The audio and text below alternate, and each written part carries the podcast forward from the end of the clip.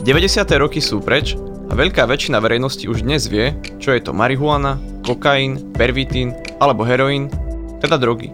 Osvetové a preventívne programy a potláčanie drogovej trestnej činnosti vytvára dojem, že proti nim vieme účinne bojovať a darí sa nám pred nimi chrániť aj deti a mladých ľudí. Ale je to skutočne tak? Aká je dnes situácia na Slovensku? Dokážeme zabrániť, aby dieťa nevyskúšalo drogu? V akom veku a akým spôsobom sa k nej dostane? A vedie to až k závislosti? Aj o tom sa dnes budeme rozprávať s klinickou psychologičkou a výkonnou riaditeľkou občianskeho združenia Prima, Barborou Kuchárovou.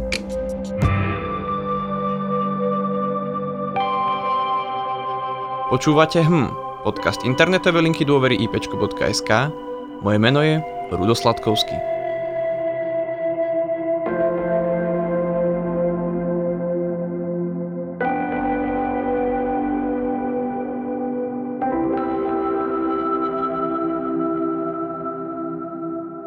Dobrý deň, vítajte v našom štúdiu. Som veľmi rád, že ste prijali moje pozvanie. Ahoj. Dneska sa budeme teda baviť o, o drogách, o mladých ľuďoch, o tom, o, aká je situácia na Slovensku. A vlastne v takých tých možno divokých 90 rokoch, keď sa drogy dostali sem na Slovensko, tak to bolo také strašne novo, nikto o nich nič, nič dokopy nevedel. A v súčasnosti už v školách, škôlkach, všade sú kadejaké, tlačia sa kadejaké preventívne programy, tá osveta je silná, ľudia už dnes vedia bežne, čo je heroín, kokain, pervitín, marihuana, ďalšie iné drogy, tak človek by tak akože mal pocit, že, že tým, že to povedomie je také silné, že ľudia teda tie drogy už nebudú brať, že sa možno tak akože poučia. Je to naozaj tak, že by možno od tých 90 rokov už tá drogová situácia na Slovensku bola lepšia, alebo by sme sa možno dokonca zbavili tohto problému ako takého? No, ja si myslím, že sa ho nezbavíme nikdy a musíme s tým proste rátať.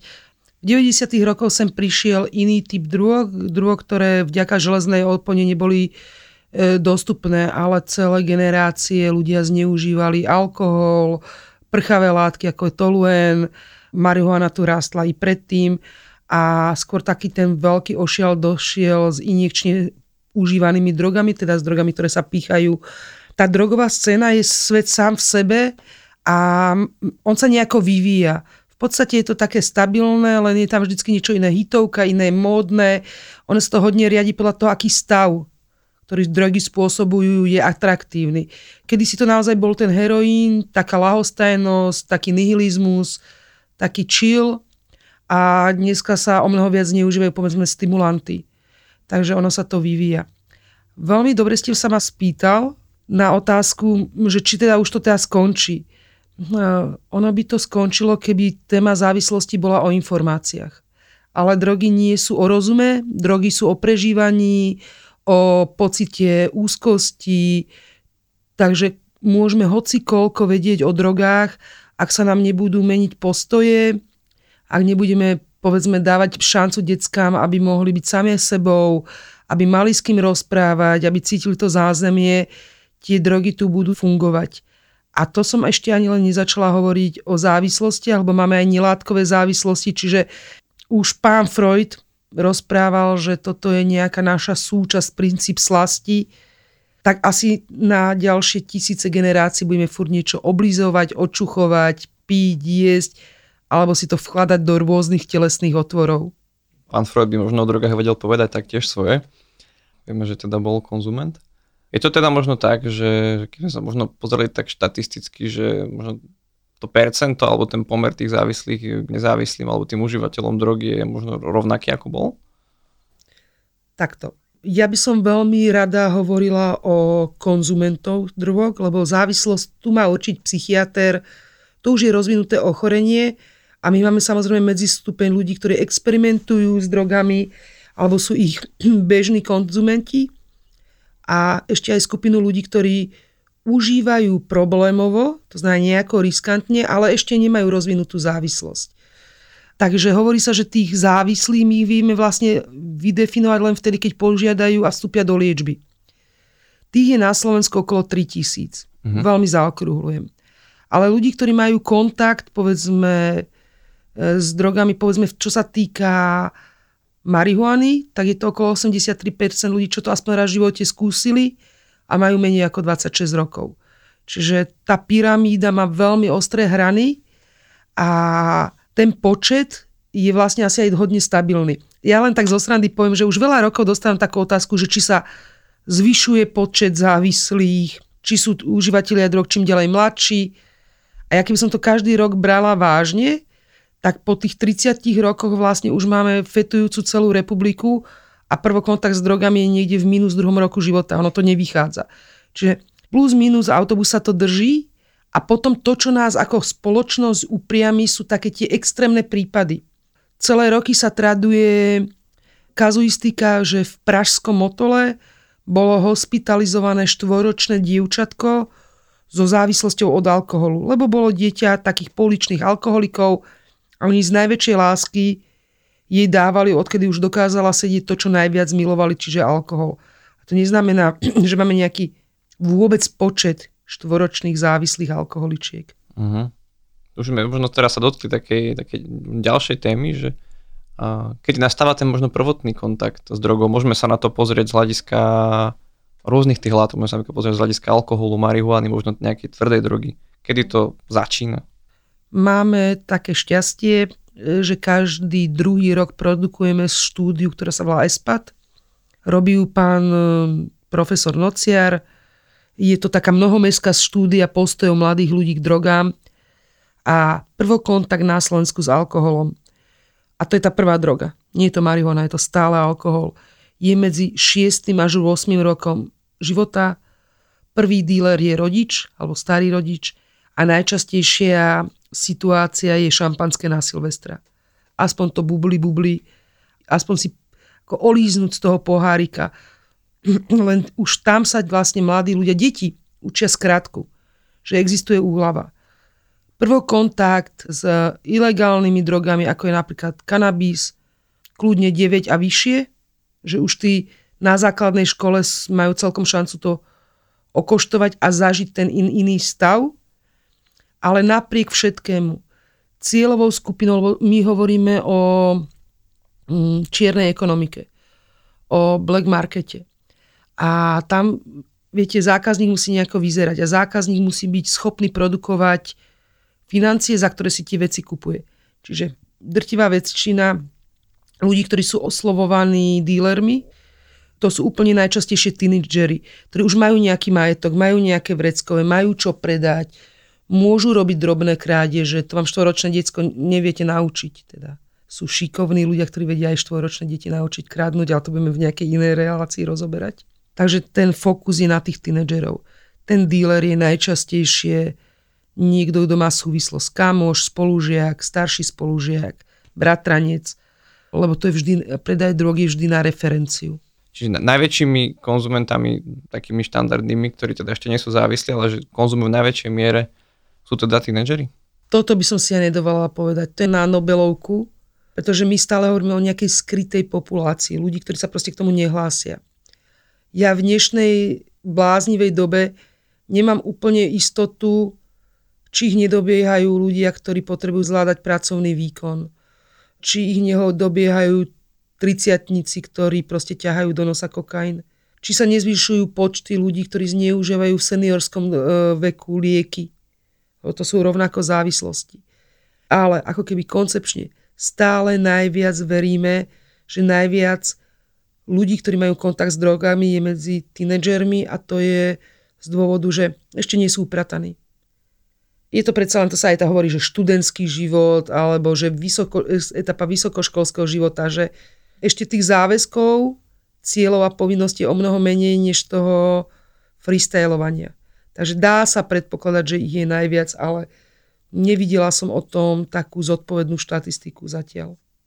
Kde ty možno vnímaš, že vzniká taká hranica medzi tým, čo je ešte možno OK a čo už teda začína byť problémom. Napríklad môžeme sa na to pozrieť z, z hľadiska alkoholu, hej, hovoril teraz o študentskom živote, um, každý týždeň nejaká party, hej, v priebehu možno 3-5 rokov na vysokej škole. Je už toto napríklad problém? Takto. Uhol pohľadu je dôležitý, psychiatri by boli nekompromisní. Psychiatri vravia, že ako náhle je tam seba poškodzujúci oblúk, to znamená, opieš sa, pozvracaješ sa, pokračuješ v piti, už to nie je v poriadku. A človek, keď sa otraví nejakým jedlom, tak si chvíľku dá pokoj. Ale sú takí tí vyvrhovači, ktorí proste ťahajú tú lajnu aj napriek dávivosti alebo čomukoľvek. Potom sú možno také uhly pohľadu, ja som mala o tom taký rozhovor možno, možno s tvojim rovesníkom, ktorý sa ma tak pýtal, ako bolo to skôr téma o kokaine. A ja som vravila, že možno človek môže robiť v živote všetko legálne, pokiaľ za ním neostávajú mŕtvoly. To znamená, pokiaľ nie sú detská doma, ktoré sú bez svojich rodičov, tí majú práve lapku hore, pokiaľ ti rodičia nemusia zaplatiť ďalší ročník štúdia, lebo proste ten jeden si si odžúroval, pokiaľ človek si nespôsobí poškodenie zdravia a ne, není potom proste v nemocnici a nemusia sa o ňo bať rodičia a lekári ho liečiť. Takže pre mňa je, že dá sa asi tak zdravo usurfovať, ale to nie je rozhodnutie, to je skôr náhoda. Že možno sme všetci prešli etapou, že nás bolo viac, ale niektorí prežili. To znamená, že nejakí ľudia odpadli z lode. Rozvinuli sa im ochorenia spojené s nadmerným pitím, neustáli hranicu a samozrejme tam je niekoľko kritérií, čo robí závislosť závislosťou podľa diagnostických jednotiek. To znamená, začali to uprednostňovať, už to dávali čím ďalej viac. Už sa vykašľali na tie dôsledky, to znamená, nevadilo im, že nemajú vzťahy, nevadilo im, že neukončili školu. Pokračovali aj napriek tomu, že potrebovali čím ďalej viac peňazí na to. Takže tam je viac kritérií. Lekári sú k tomto nekompromisní a ľudia z tých ľahších odvetví, ako je psychológia, sociológia, skôr tam ako keby majú tie voľnejšie, ale pre mňa je to nepoškodzovanie seba a iných je podľa mňa veľmi fair kritérium. Mňa by možno zaujímalo, že ako sme na tom v porovnaní s inými krajinami, čo sa týka problémov s užívaním drog. A hrozne pekne fair a európsky. Nie sme fe- európskym podpriemerom ani nadpriemerom tam má vlastne na drogy vplyv aj veľmi veľa takých globálnejších fenoménov, ako je sociokulturálna realita alebo kulturálno-politická alebo nábožensko-politická realita. My naozaj patríme do tej euroamerickej civilizácie, tu sú nejaké trendy. Ako sa žije, čo sa fetuje, kam smeruje život, čo máš splňať, čo máš opúšťať. Čiže naozaj je to až také cynické, asi sa zastávame celkom dobrou ekonomikou, napríklad pri vypuklosti problémov s kokainom nás to napadá, že už asi tá populácia má tú kúpy schopnosť, že naozaj sa nemusíme hábiť v rámci európskych krajín, čo sa týka zneužívania aj drahších typov látok, drog.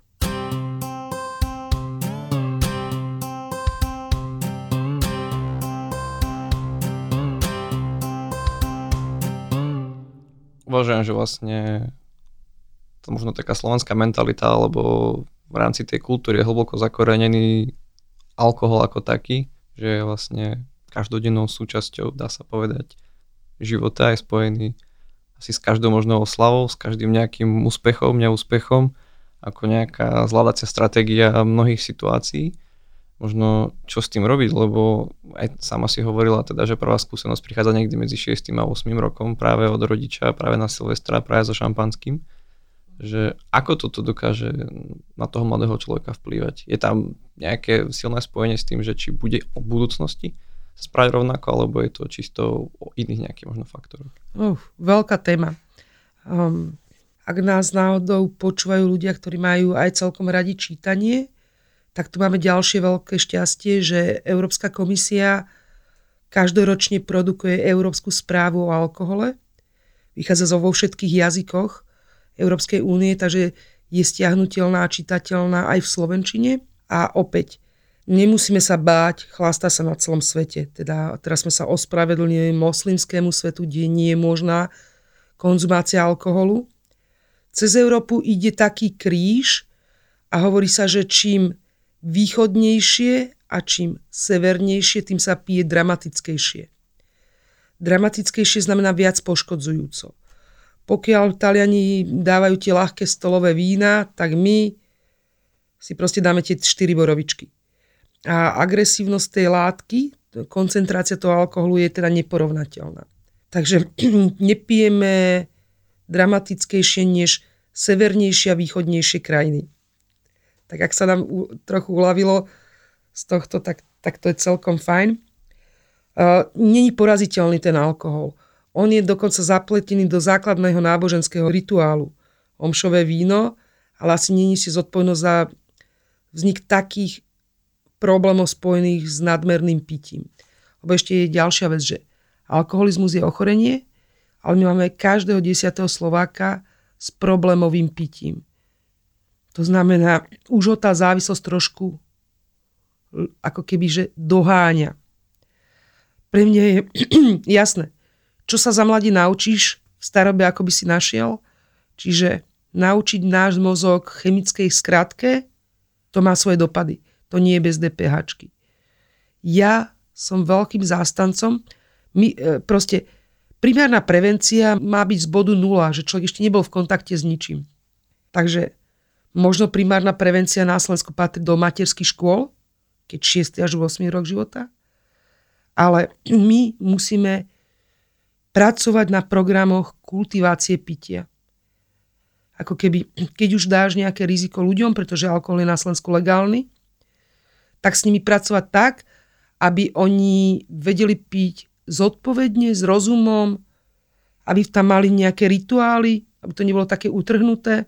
Čo je naozaj veľký problém mládeže, je nárazové alebo víkendové, e, nekontrolované pitie mimo verejnosti nekvalitného alkoholu.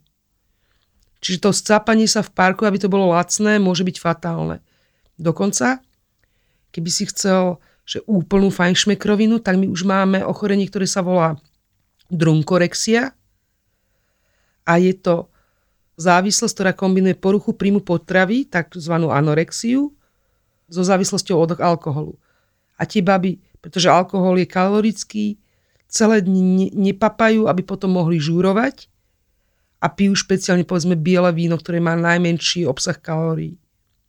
Pretože si ako keby strážia tú kalorickú hodnotu. A v tej chvíli to je také prepojené, že nevieš povedať, že, že či to dievča má viac problém s nepapaním alebo so zvracaním alebo s alkoholom. Takže to sú veľké témy sa priznám, že toto je pre mňa novinka. Som sa snažila zaujať. Tak sa určite, určite podarilo. Uvažujem nad tým, že, že asi je príliš také idealistické si myslieť, že na Slovensku sa nikdy nebude piť, ale možno si predstavme taký scenár, že sa nám to podarí teda nejakým spôsobom regulovať. Mm-hmm.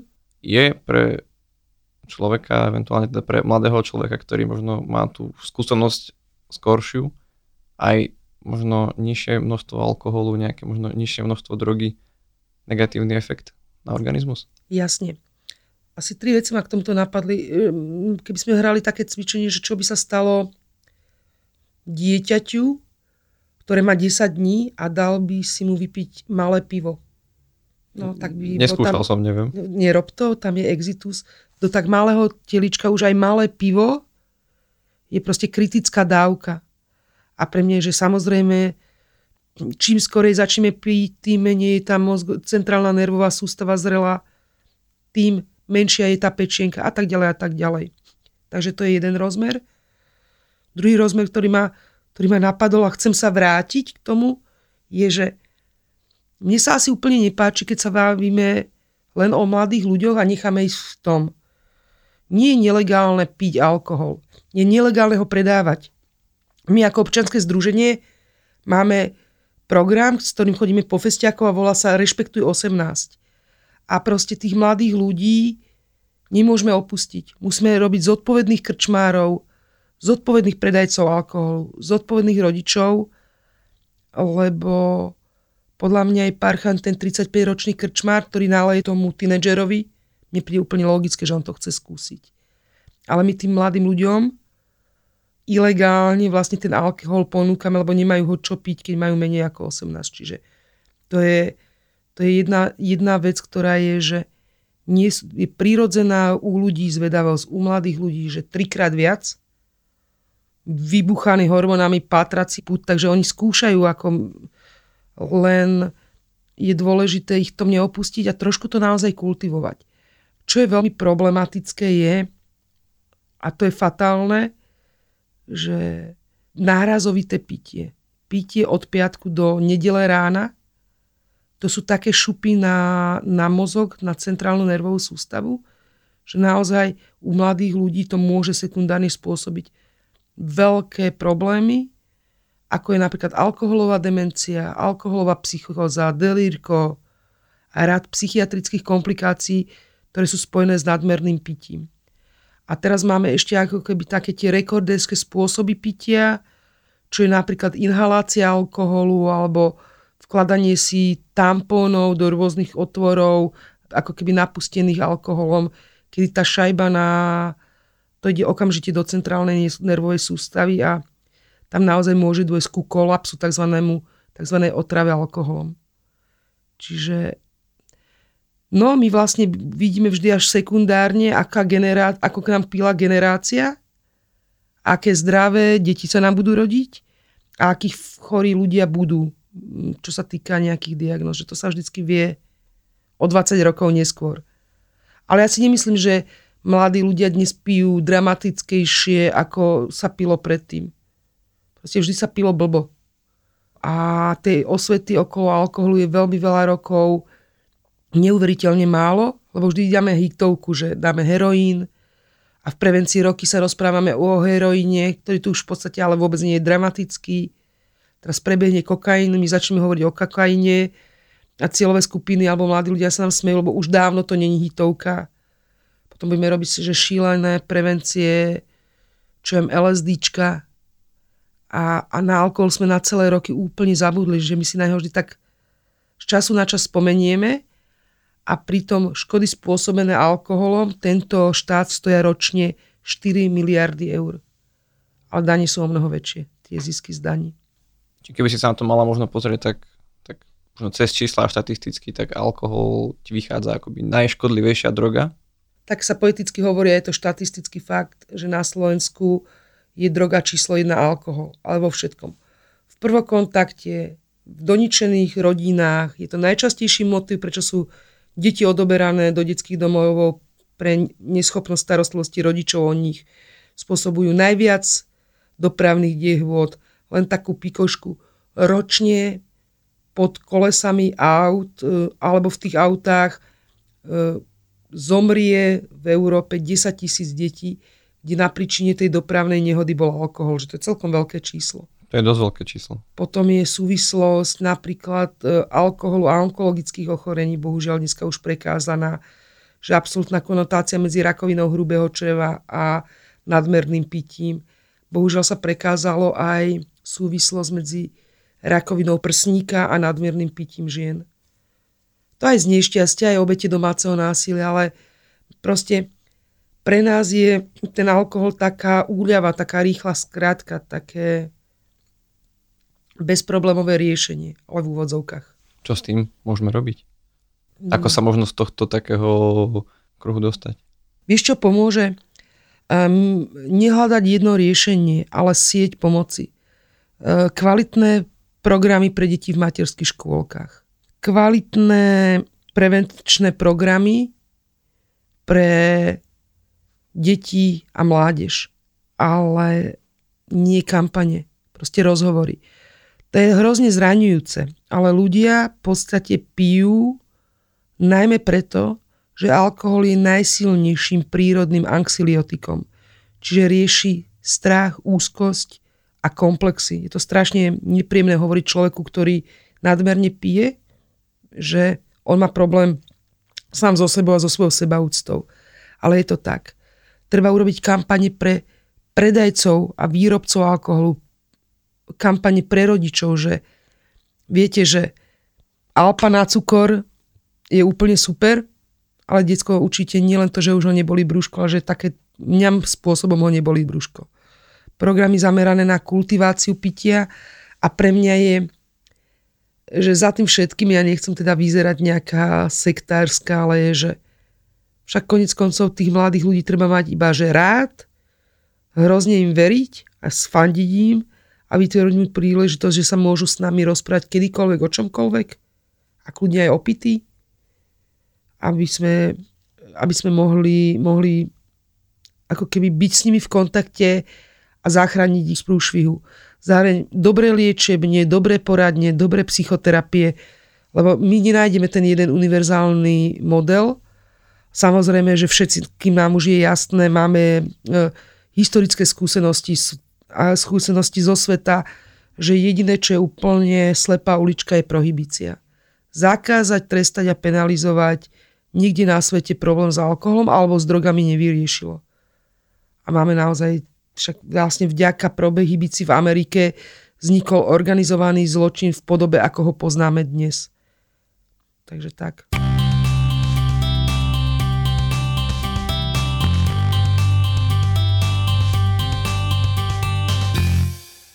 Prečo nám to na Slovensku nefunguje? Keď teda vieme, že s tým máme problém, prečo nám možno tieto preventívne programy, osvety a kampane nefungujú, alebo ich nerobíme. Ja si len tak akože letmo spomínam na to, keď e, na strednej škole a základnej škole sme mali protidrogové koncerty a také tie besedy a úprimne to bolo fakt, že strata času a bola to tragédia. Áno. A naj, najlepšie sa žuruje, že na protidrogovom koncerte, lebo veľká sála, človek má konec, konec koncov konečne pokoj od učiteľov.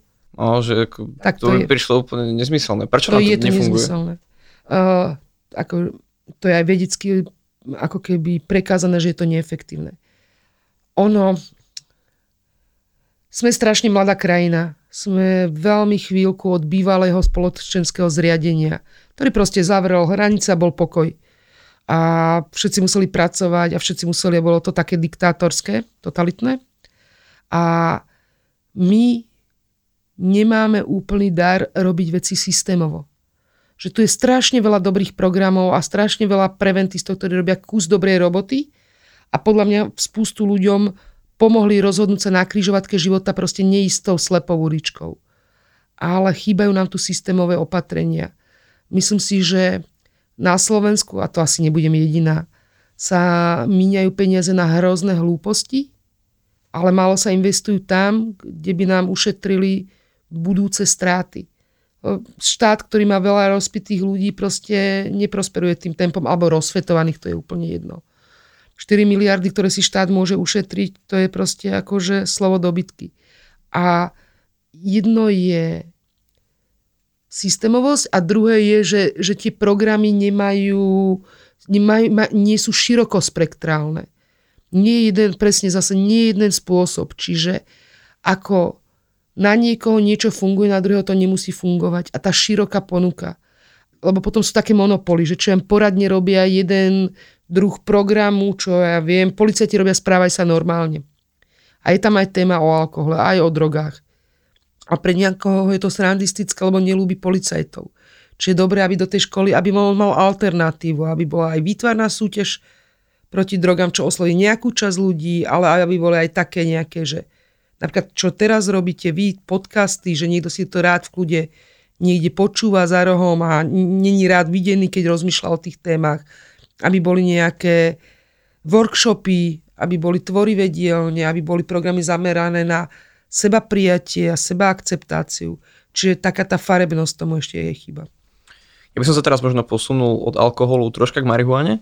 Je to teraz, povedal by som, že posledné roky taká horúca téma, aj, aj, aj politická téma. Hovorí sa veľa o jej dekriminalizácii alebo teda legalizácii niečoho, aj nejaké, nejaké osobnej spotreby. A množstvo mladých ľudí mám pocit, že, že si myslí, že marihuana je taká, že super, ha, ha, ha, chy, chy, chy, že je po, po nej tak nejak, nejak veselo a že je to niečo, čo neškodí, lebo sa to využíva na lekárske účely. Áno. Je to tak? Samozrejme, že to tak není. Pre mňa je e, veľmi stručne, veľa inšpirácií si mi dal, takže ono to je checkingová téma. Ona sa vlastne stále vracia, jednak je populistická, lebo je to taká veľmi ako vie to osloviť čas voličskej základne. Potom je to checkingová, že vlastne, ja keď mám skúsenosť, keď sa mladí ľudia chcú uh, rozprávať so mňou o kanabise, tak sa chcú so mňou rozprávať o tom, či som trapná.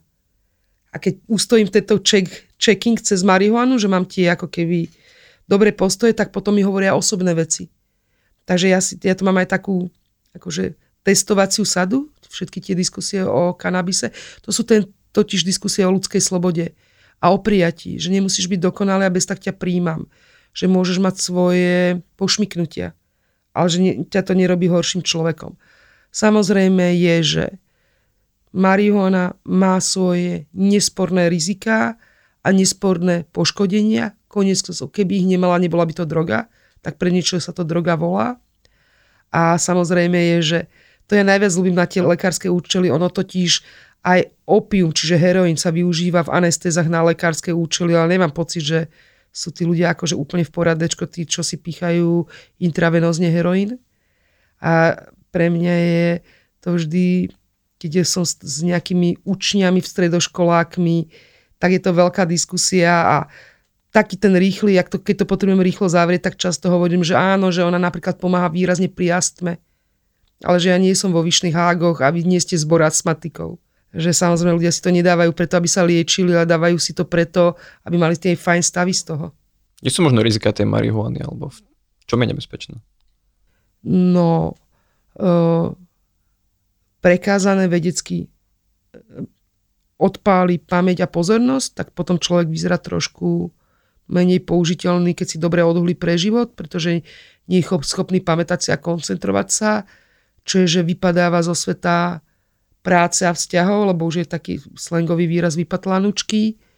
Potom je, nie je prekrázané vplyv marihuany na reprodukčné zdravie a to nie je len či je človek schopný splodiť dieťa, ale aj ako zdravé dieťatko sa narodí, napríklad dvom ľuďom, ktorí majú kontakt s kanabisom čo je jeho absolútne halúznou špecifikou, špecifikom je, že spôsobuje alebo spúšťa premorbidné psychózy. To znamená nie toxická psychóza ako čo ja viem pervitín, že človeku potom štípka chvíľku, ale ak máte v sebe draka, ktorý by nikdy nevyšiel na otvorený vzduch nejakého šialenstva, tak aj pri akomkoľvek kontakte s marihuanou, to nemusí byť závislosť od marihuany sa vám ten drak proste vypustí a vy sa zbláznite.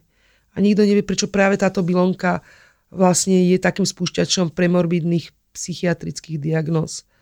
Není jasné, nie je to preskúmané, lebo nemôžeme robiť komparatívne štúdie, lebo ten nikotinista vždy nakoniec fajčí viac tých nikotinových cigariet, čiže není jasný súvis medzi kanabisom a karcio, karcionom, čiže rozbehom rakoviny.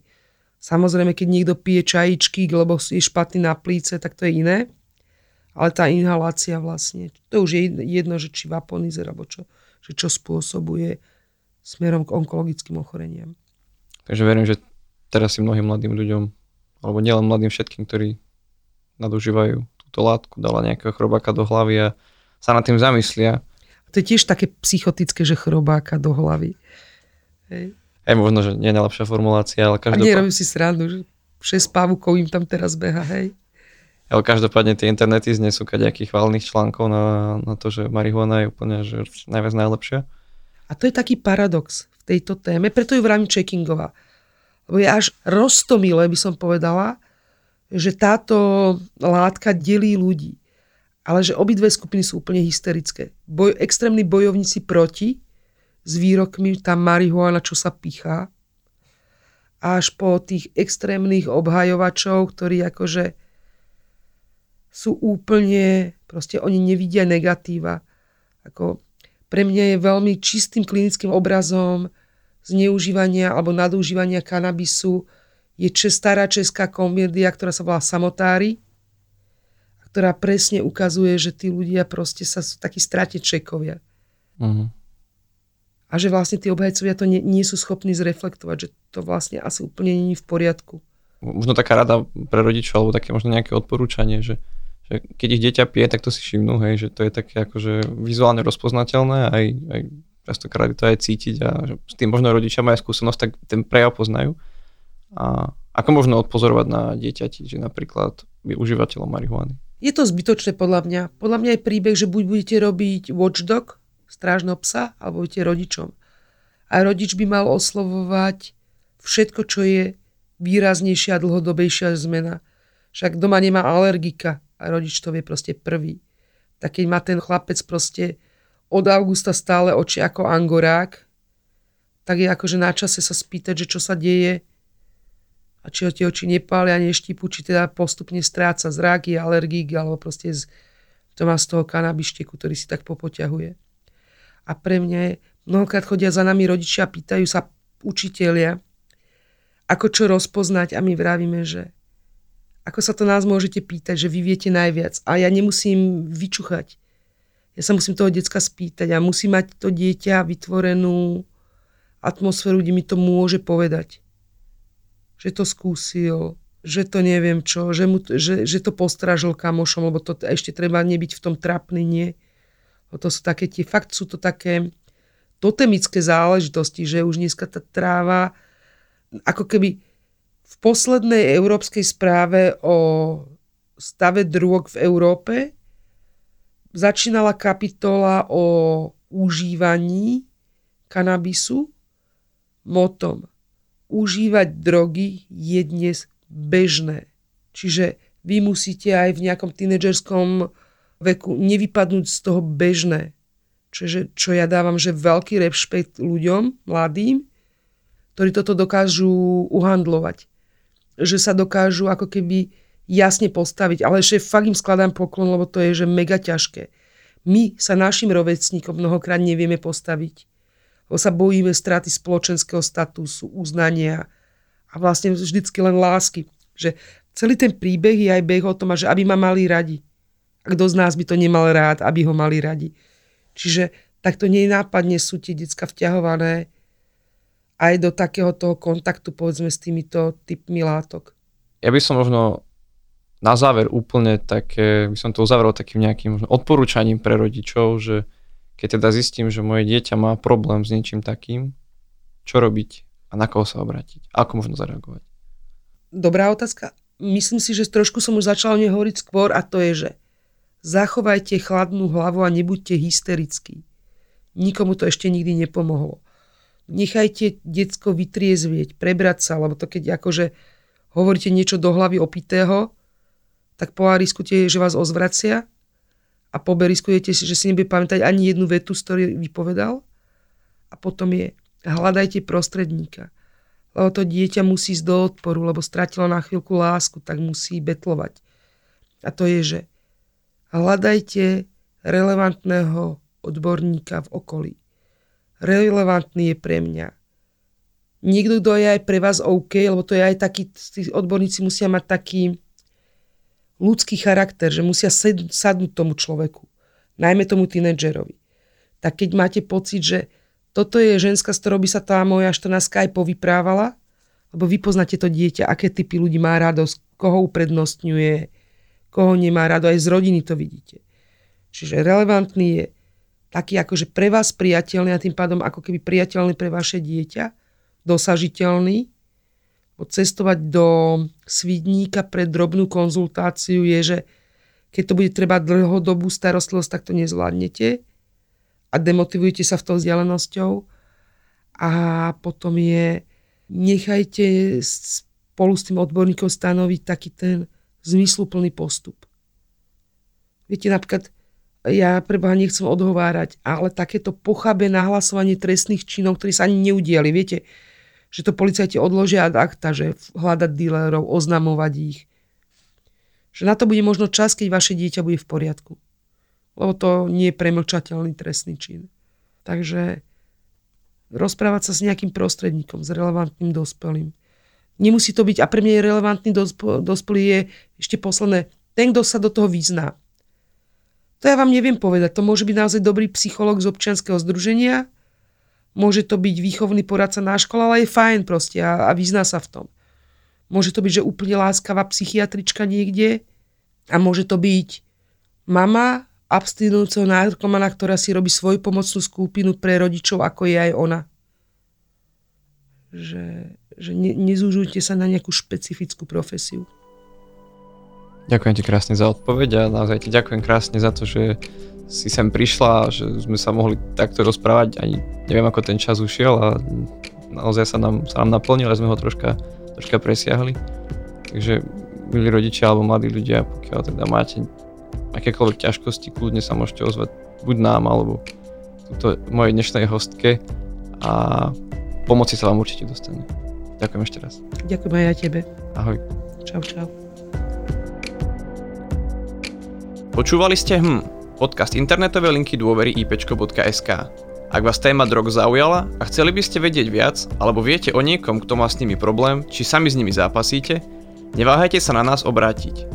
Vyškolení odborníci sú tu pre vás. Podcast HM vzniká v nahrávacom štúdiu Štúdíko, podielajú sa na ňom aj Marek Franko, Lenka Nemcová a Marek Madro a nájdete ho vo vašej obľúbenej podcastovej aplikácii. Ak sa vám naša práca páči, budeme veľmi radi, ak nás budete podporovať, napríklad malou, ale pravidelnou sumou. Každé euro je pre nás veľmi dôležité. Odkaz na náš Patreon nájdete v popise. A ak máte pripomienky či nápady, kontaktovať nás môžete na adrese podcast.ipčko.sk alebo na Instagrame či Facebooku. Ďakujeme a nezostávajte sami.